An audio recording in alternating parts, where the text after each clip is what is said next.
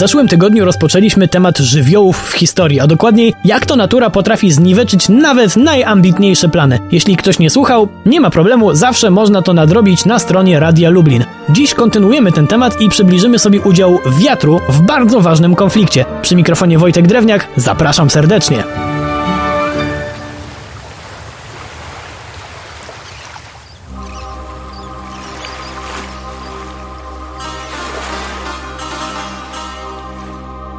Musimy się przenieść do czasów bardzo odległych, bowiem wtedy szczególnie mocno trzeba się było z wiatrem liczyć. Ten gagatek szczególnie mocno potrafił namieszać w trakcie walk morskich. Za przykład weźmiemy sobie rok czterysta osiemdziesiąty przed naszą erą, kiedy to w stronę Grecji zmierzała naprawdę imponująca flota perskiego króla Xerxesa. Było w niej tysiąc dwieście okrętów i trzy tysiące jednostek transportowych, więc przodkowie Greka Zorby faktycznie mieli się czego bać, ale przyroda była po ich stronie.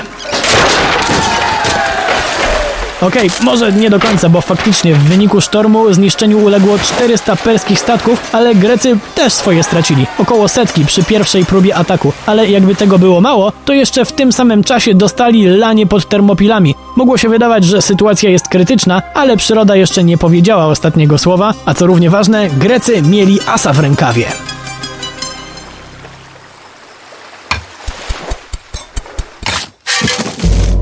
Na chwilę cofnijmy się jeszcze odrobinę w czasie, do okresu przed tą wojną, a konkretnie do momentu, w którym w Grecji znaleziono spore zasoby srebra. Na szczęście na czele Aten stał wtedy Temistokles, który przekonał mieszkańców, że lepiej to bogactwo zainwestować w obronność niż, jak chciała opozycja, rozdać obywatelom.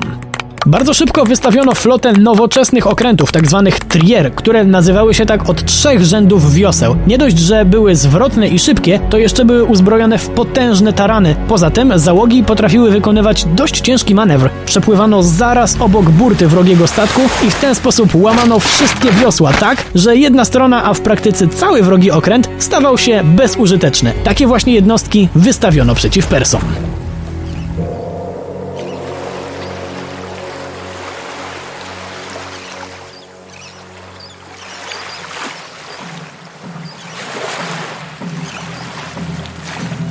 Grecy wystawili czterysta okrętów, ale Persowie dwa razy tyle. I tu zaczyna się rola przyrody, bo żeby ustawić się do bitwy, Persowie musieli płynąć pod wiatr. Z oczywistych względów nie mogli więc użyć żagli, musieli ostro wiosłować. Nie dość więc, że ich ludzkie odpowiedniki silników były padnięte jeszcze przed walką, to Grecy płynęli z wiatrem. Co to oznaczało? Że walili w nich tymi wielkimi taranami z jeszcze większą siłą. Nie wspominając już o tym, że nie musieli się zbytnio męczyć z wiosłowaniem, mając wiatr w żagle. Grecy wpadli w obronę Persów jak Lewandowski w obronę Wolfsburga i z podobnym zresztą efektem.